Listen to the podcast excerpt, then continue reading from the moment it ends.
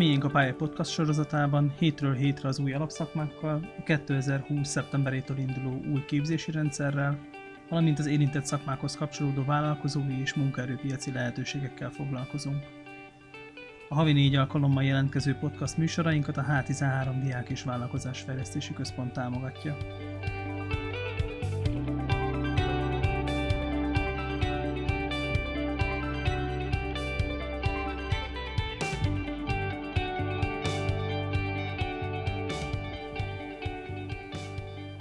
Kis Gergely vagyok.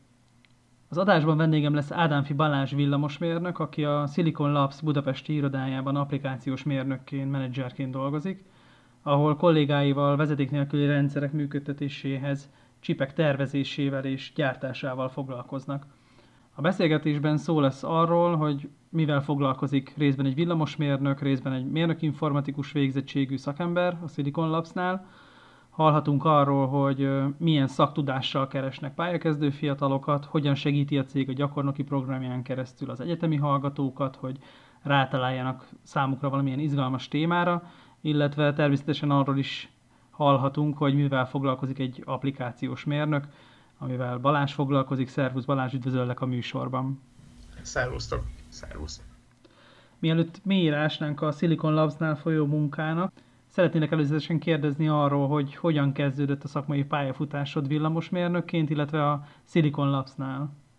Kezdem onnan, hogy én általános iskola után szakközépiskolába jártam, Korvin Mátyás műszaki középiskola, és itt elektronikai hűszerész volt ez a, ez a technikusi képzés, ami egy öt éves képzés volt, és nem fejeztem be, hanem az érettségi után rögtön mentem a műegyetemre, és ott villamosmérnöknek tanultam, uh-huh és érdemes megemlíteni, hogy ott volt egy ilyen szakirány, hogy beágyazott rendszerek szakirány, illetve mellék szakirányom az akusztika és stúdiótechnika, amivel uh-huh. aztán nem foglalkoztam, mert a beágyazott rendszerek irányba mentem tovább, és itt leginkább szoftverfejlesztés, firmwarefejlesztés, amivel foglalkoztam a szakmám során. Autóiparba kezdtem, és több autóipari cég után mentem a Silicon Labshoz, ami egy félvezetőipari cég, uh-huh. konkrétan ilyen chip tervezéssel foglalkozik, és itt applikációs mérnökként kezdtem, majd itt lettem egy applikációs mérnök csoportnak a menedzser, a vezetője. Itt, itt tartunk most. Uh-huh. Egy rövid áttekintést kaphatunk arról, hogy mivel foglalkozik a Silicon Labs, illetve hogy te mivel foglalkozol, mi a fő szakterületed?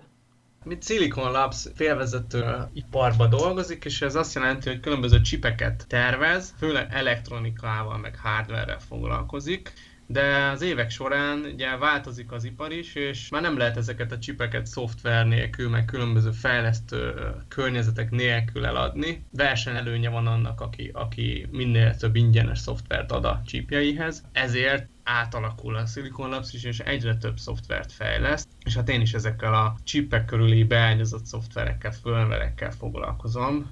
Tehát igazából villamosmérnök vagyok, de nagyon szoftveres. Tehát, hogy az egy dolog, hogy csipek, meg elektronika, de igazából programozok. Uh-huh. A csipeket programozok. Szerintem a Silicon Labsra mindenképpen fontos tudni a hallgatóknak, hogy egy globális szereplőről van szó a félvezetőiparágban, ugyanakkor a Budapesti iroda egy hazai vállalkozás, korábban Integration néven működő cégből annak felvásárlása után jött létre. Mi az, amit esetleg érdemes tudnunk ennek a vállalkozásnak a korábbi tevékenységéről, miért érte meg ezt a céget felvásárolni egyébként egy globális piacon működő szereplőnek? Az Integration Associate nevezetű cég vezeték nélküli ilyen rádiós adóvevőkkel foglalkozott, ezeknek a fejlesztésével. És én emlékszem arra, hogy amikor én voltam egyetemista, akkor is már volt egyetemi együttműködés, és akkor is már kaptunk az egyetemen eszközöket, amin ez a Integrationnek a a rádiós csípje volt. És ö, körülbelül 10 éve vette meg ezt a Integration nevű céget, a Silicon Labs, uh, és szerintem nagyon, nagyon jól járt vele, mert ez volt az első cég a Silicon Labs portfóliójában, ami ezekkel a rádiós dolgokkal foglalkozott. Lehet, hogy már 10 évvel ezelőtt is valaki látta, hogy lesz ez az Internet of Things, és ez volt az első lépés, hogy, hogy megvették ezt a céget.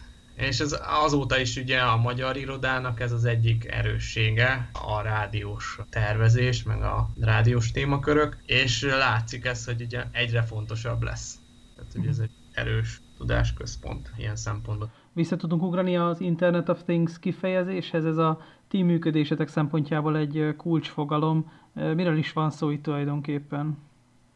Az Internet of Things egy új ilyen kulcs szó. Régebben mondjuk 10 éve ambiens intelligenciának neveztük. Ugyanez, az a lényege, hogy vannak különböző kis eszközök, amik intelligenciával rendelkeznek, ezek tipikusan alacsony fogyasztású, valamilyen beavatkozó vagy szenzor nódok.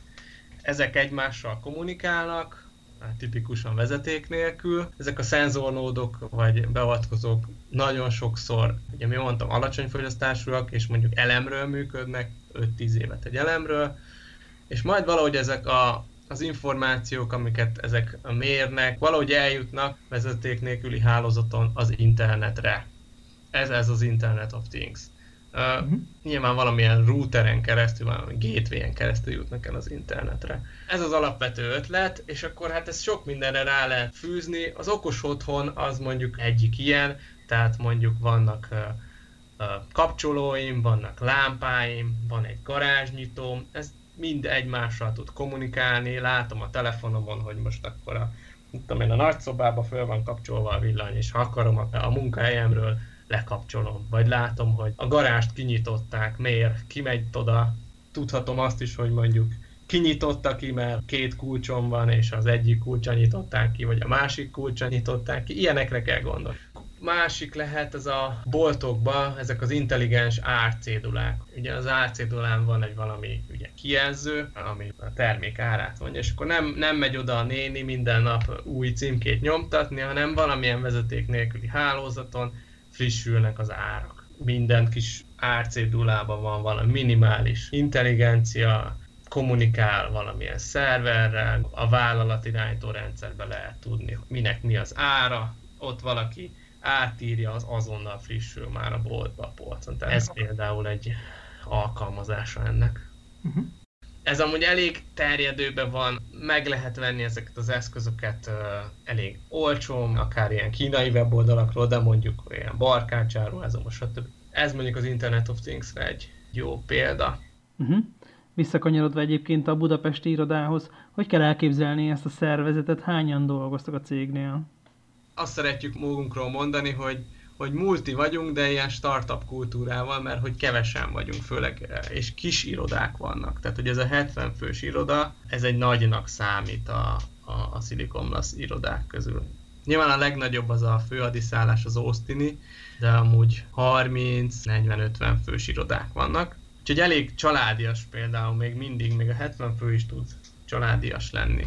Uh-huh, tehát akkor egy ilyen középvállalkozás méretű szervezetről van szó. Milyen szakemberek dolgoznak egyébként a cégnél?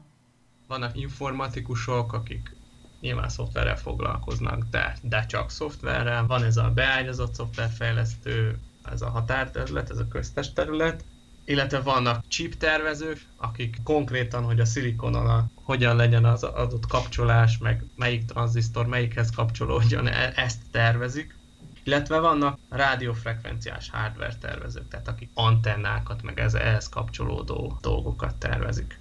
Aha, és milyen szakterületek, milyen nagyobb tevékenységi területek működnek a cégen belül? Körülbelül a Budapest iroda fele ez az Internet of Things-el foglalkozik, tehát ez az, ami mikrokontrollerek, illetve vezeték nélküli hálózatok, meg különböző szenzorok, és ezeknek a szoftver és a hardware dolgaival foglalkozik, és a másik fele pedig a szilikont tervez, tehát hardware tervez, chipet tervez. Uh-huh. Illetve van egy pici részleg, akik Power over Ethernet-tel foglalkoznak. Ez az Ethernet hálózat, ez a számítógép hálózatokat jelöli, de mit jelent ez a Power over Ethernet? Olyan Ethernet hálózat, amin gyakorlatilag teljesítményt lehet szállítani. Tehát nem kell külön tápegység mondjuk egy eszköznek, amit beledugsz az Ethernetbe, hanem ugyanazon a vonalon megy a, a delay, ott a tápot neki. Tehát ez érdekes lehet olyan világítás technikai dolgoknál, vagy különböző switcheknél, routereknél. Aha, oké, okay, akkor rá tudunk nézni a Silicon Labs-nek a termékeire, hogy mivel foglalkozik pontosan.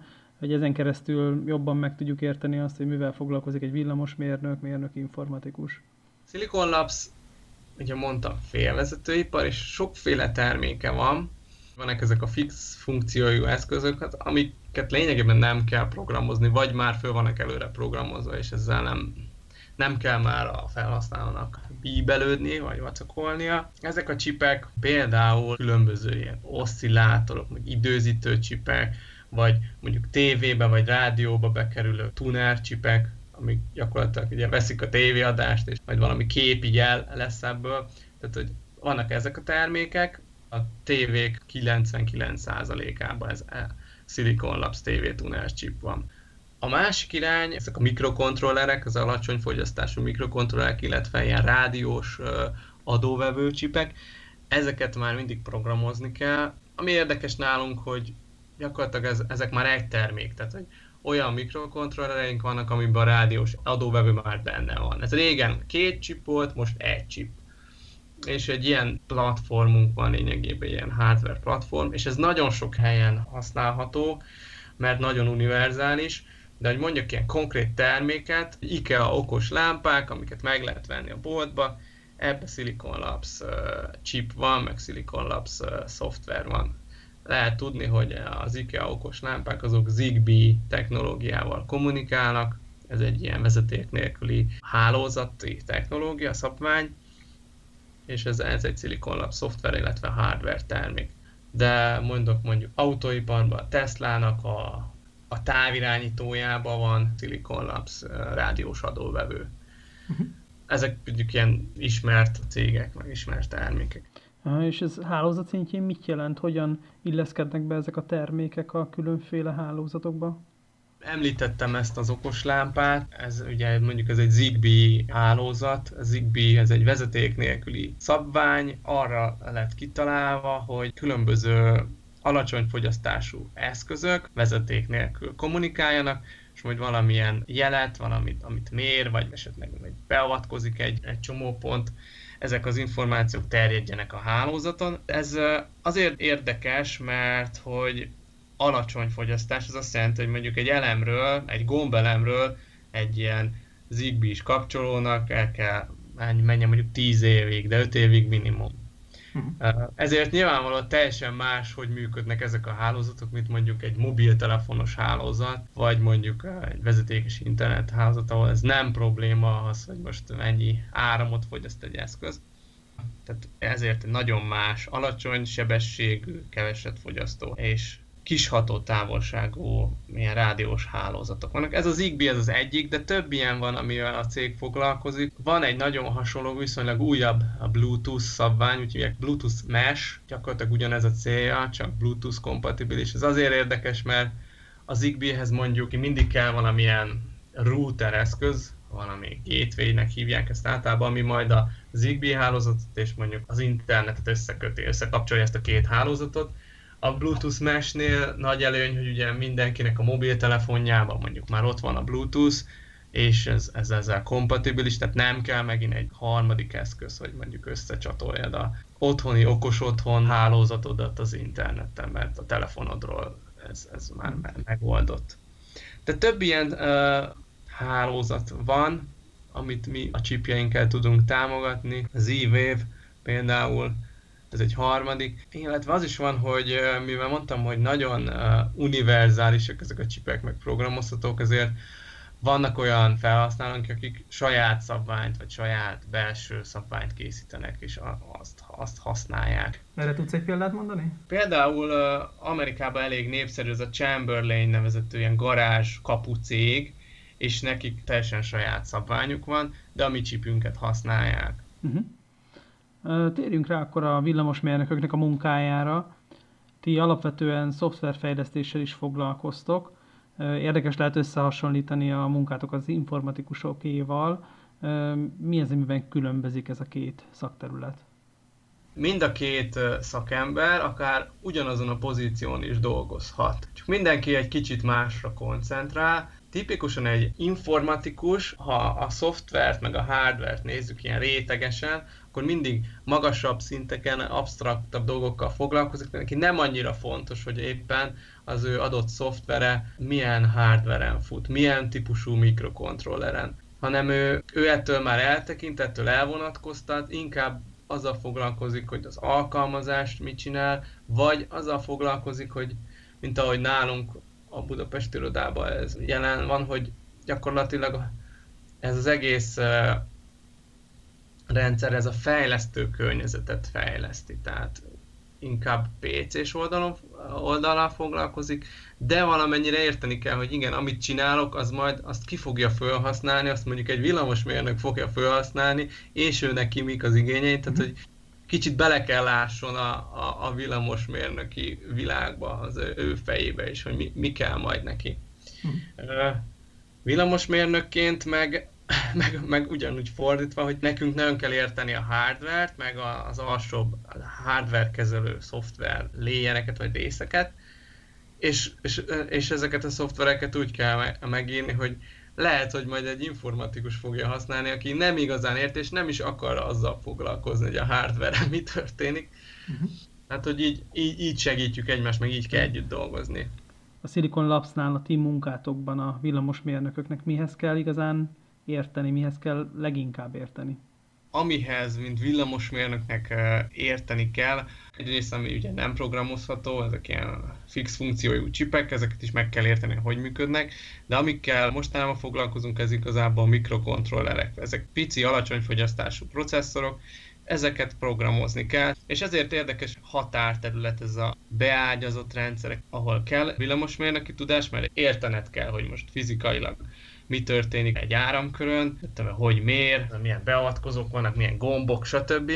Ezt így meg kell tudjad mérni esetleg egy oszcilloszkóppal, értened kell az elektromos paraméterekhez is, de tudnod kell programozni, hogy most mit csináljon ez a mikrokontroller, hogy működjön, hogy kommunikáljon a többi mikrokontroller, stb. Tehát ez egy ilyen érdekes határterület, és szükség van egyszerűen az informatikára, leginkább a programozásra, szoftverfejlesztésre. Uh-huh.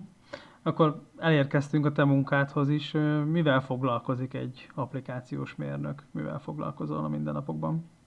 Applikációs mérnök az egy olyan mérnök, lehet szoftver vagy hardware területen is. Az a lényege, hogy van valamilyen termék, mondjuk van egy chip, meg van ez egy fejlesztőkörnyezet, meg van egy vezeték nélküli hálózatot támogató nagy szoftver keretrendszer.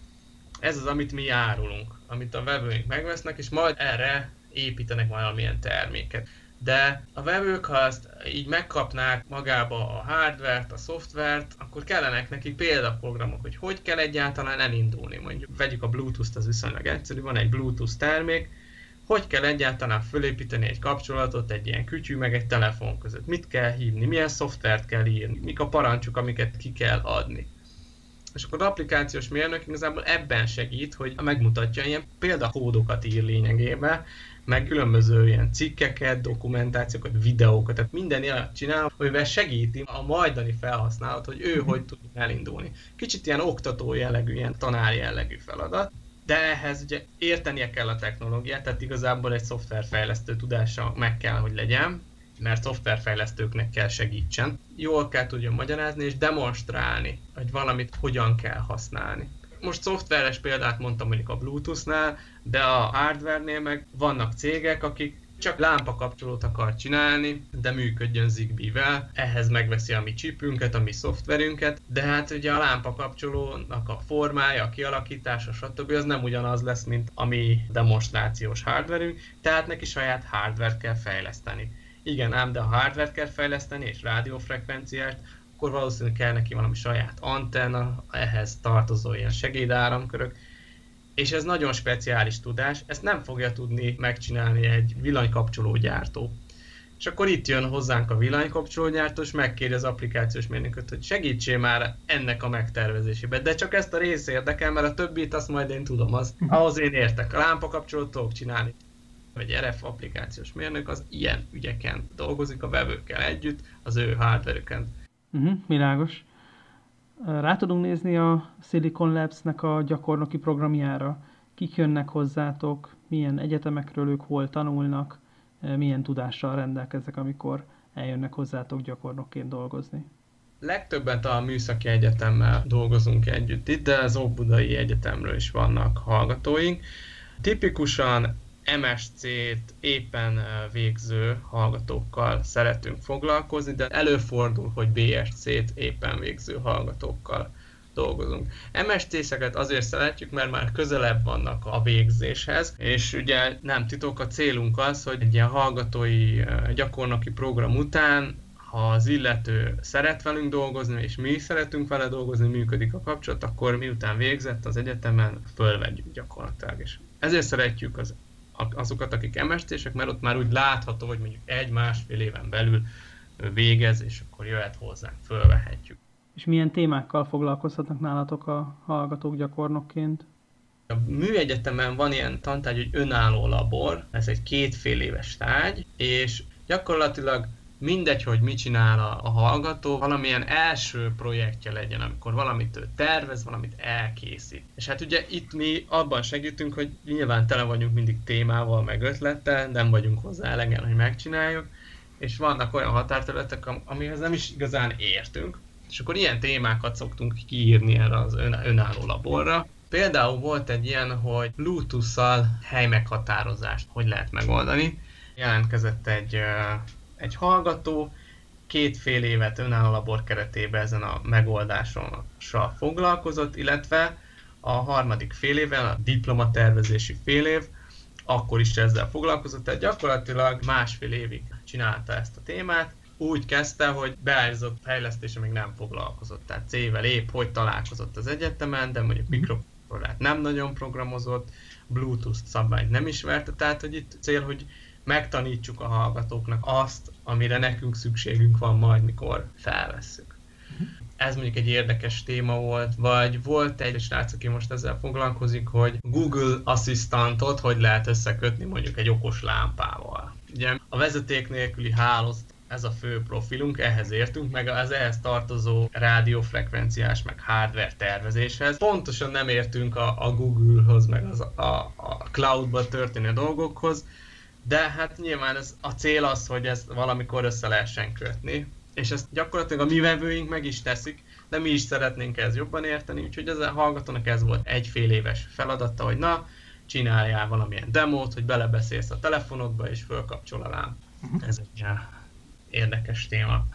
Aztán még az egyetemről annyit mesélnék még, hogy ezek szoftveres témakörök voltak, hardveres témakör kicsit más, meg a hardveres, meg rádiófrekvenciás témakör.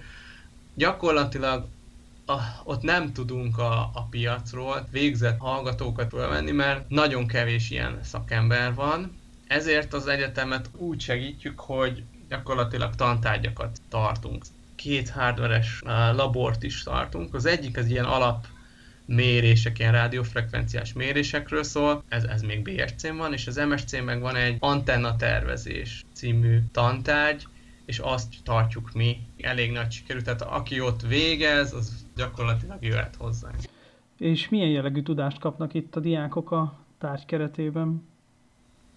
Az MST-n tartott tantárgy az meg nem egy kötelező tantárgy, ez egy választható tantárgy, és olyan tudást ad, amit amúgy tanulók nem tanulnának, mert nagyon ilyen határterület, ez az antenna tervezés, meg ilyen RF rádiófrekvenciás hardware tervezés. Ehhez is lenne, vagy van az egyetemen nyilván tudás. Itt is azért szállunk be, mert kicsit szeretnénk olyan tudást adni, ami nekünk aztán rögtön felhasználható, hogy ha ezt a tárgyat valaki elvégzi. Tehát például most van egy gyakornokom, akivel azt beszéltük meg, hogy nem volt semmilyen hardware meg rádiófrekvenciás tudása, hanem ő gyakornoki program alatt a céges feladatok mellett még ezt a tárgyat is mondtuk, hogy ezt végezd el, mert uh-huh. amúgy is ez kell nekünk, ez a tudás. Uh-huh. Úgyhogy olyan réteg tudás, amit amúgy nem vennének fel a hallgatók, meg, meg nem lenne benne az a képzésben. Itt a gyakornoki programban eh, mondtad, hogy, eh, hogy legalább egy, illetve másfél évre szoktátok behívni a hallgatókat. Tehát, hogy két gyakornoki fél év, és aztán még, hogy a diplomunkáját is írja meg, és akkor még egy plusz fél évet eh, el tud tölteni. Ez már gyakorlatilag kicsit így a betanulási időszakának tűnhet, de hogy hogyan történik ténylegesen egy pályakezdőnek a betanulása nálatok? aki betanul nálunk, van egy ilyen szakmai mentora, akihez tud fordulni, ha bármivel elakad.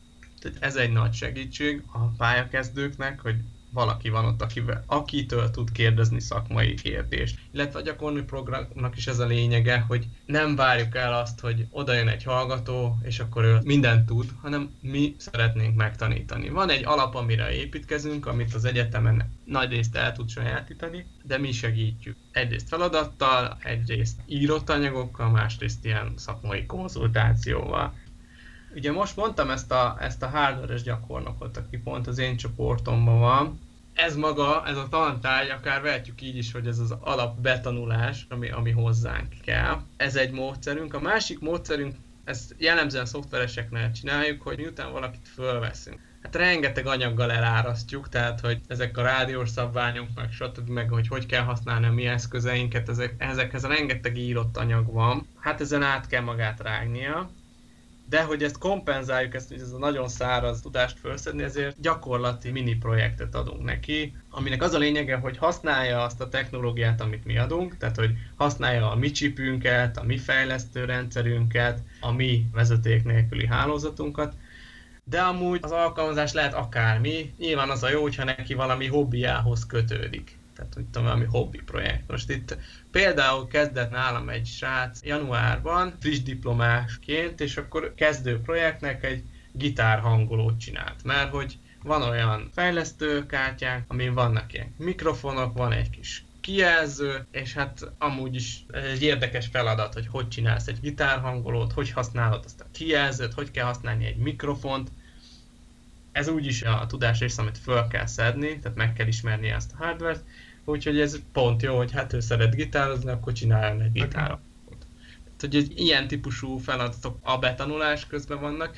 Egy applikációs mérnöknek amúgy is ez a feladata, hogy van valamilyen eszköz, van egy chip, van egy fejlesztőkönyv, és azt megtanítani, hogy hogy kell használni, és ezt, hogy hogy tanítod meg, ez nyilván, nyilván mindig valamilyen érdekes dolgot kell ezen demonstrálni, hogy hogy működik. Mert akkor kezdi el valaki megnézni, hogy most jé, tényleg itt van egy gitárhangoló, hogy működik ez, milyen algoritmusok futnak, hogy kell használni egy mikrofont, tényleg mi kell ehhez. Tehát, hogy valami cool dolgot kell csinálni ahhoz, hogy egyáltalán a, a figyelmet fölkeltsük.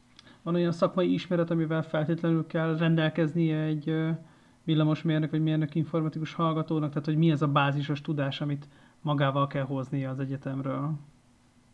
Ami nekünk kell, szaktudás, a szoftvereseknél ezt ilyen beágyazott rendszereknek hívjuk, ezt többször említettem, itt C nyelven tudjanak egy mikrokontrollert programozni. Ez az alap. Innen indulunk. Ha ez nincs meg, nem is szoktunk tovább menni. Felvételi teszteken, meg kérdéseken, ezekre megyünk rá ezek annyira alapok, amiket el lehet sajátítani az egyetemen, meg egy pici utánaolvasással, pici hobbizással, és ezzel nem is szokottam hogy gond lenni.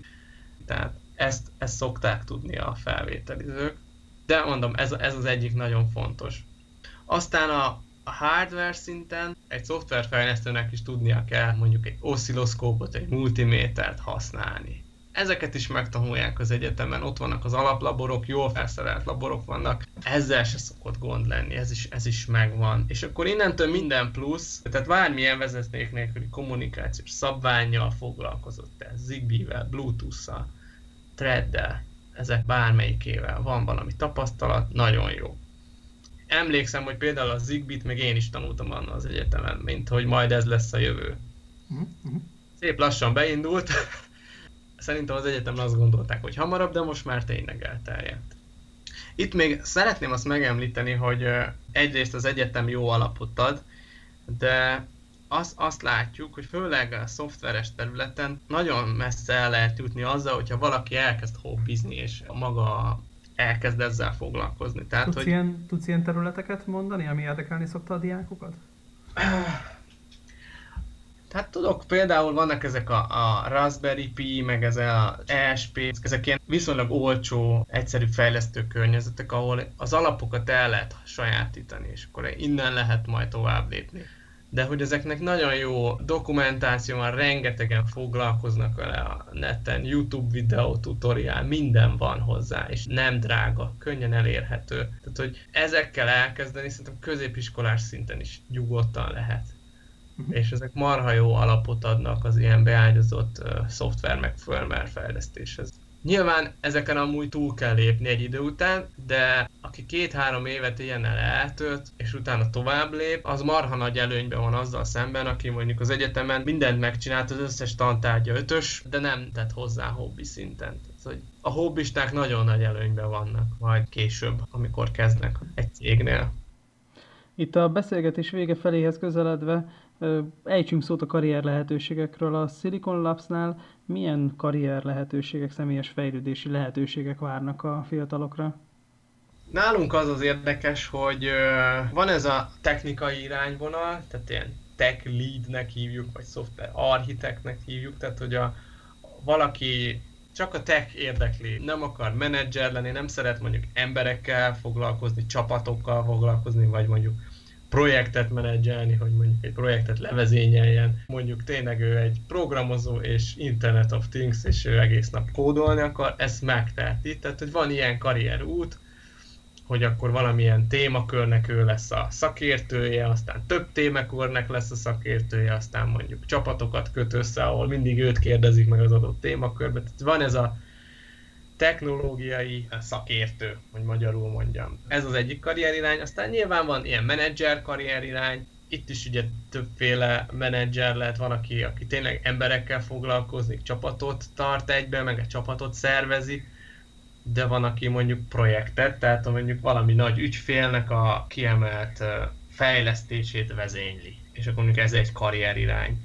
Aztán érdekes például az applikációs mérnökök, mondtam, hogy az ilyen gyakorlati mérnöki, de azért ugye sokat kell oktatásszerűen foglalkozni az ügyfelekkel, nekik kell elmondani, hogy mit kell csináljunk. Ebből is sok minden kinőhet. Tehát valaki rájön, hogy ő amúgy szeret az ügyfelekkel foglalkozni, akkor lehet belőle olyan mérnök, ezt úgy hívják, hogy Field Application Engine, aki gyakorlatilag együtt dolgozik a, a, a vevővel, és és őket segíti, de mondjuk a vevő telephelyén, ez egy, ez egy ilyen karrier irány. Vagy mondjuk nagyon belejön abba, hogy milyen követelményeket állítanak az ügyfelek a mi termékeinkkel kapcsolatban, és akkor rájön, meg érti a piacot, hogy mit csinál a konkurencia. A konkurenciának van valami ilyen cucca, nekünk nincsen, kéne nekünk is ilyen. És akkor elmehet technikai marketing irányba, aki lényegében ismeri a piacot, és definiálja a következő termékeket, mert már ért hozzá annyira. Ami még érdekes például a Silicon Labs-nál, hogy a CEO is applikációs mérnökként kezdett. Tehát, hogy így mérnökből lett egy ilyen világcégnek a, a, a vezetője. Amúgy ez viszonylag ritka. Tehát, hogy... Igen, mérnöki területen fontos ezt tudni, hogy létezik horizontális és a vertikális karrierút, tehát a horizontális, hogy uh, hogyan lehet szakértővé válni, több terület szakértővé válni, a vertikális pedig, hogy fölfelé haladni, különféle felelősségi szintű pozíciókban lenni. Mit mondanál egyébként egy fiatal mérnöknek, mik azok a dolgok, ami, amiért szerinted biztosan megéri hozzátok csatlakozni?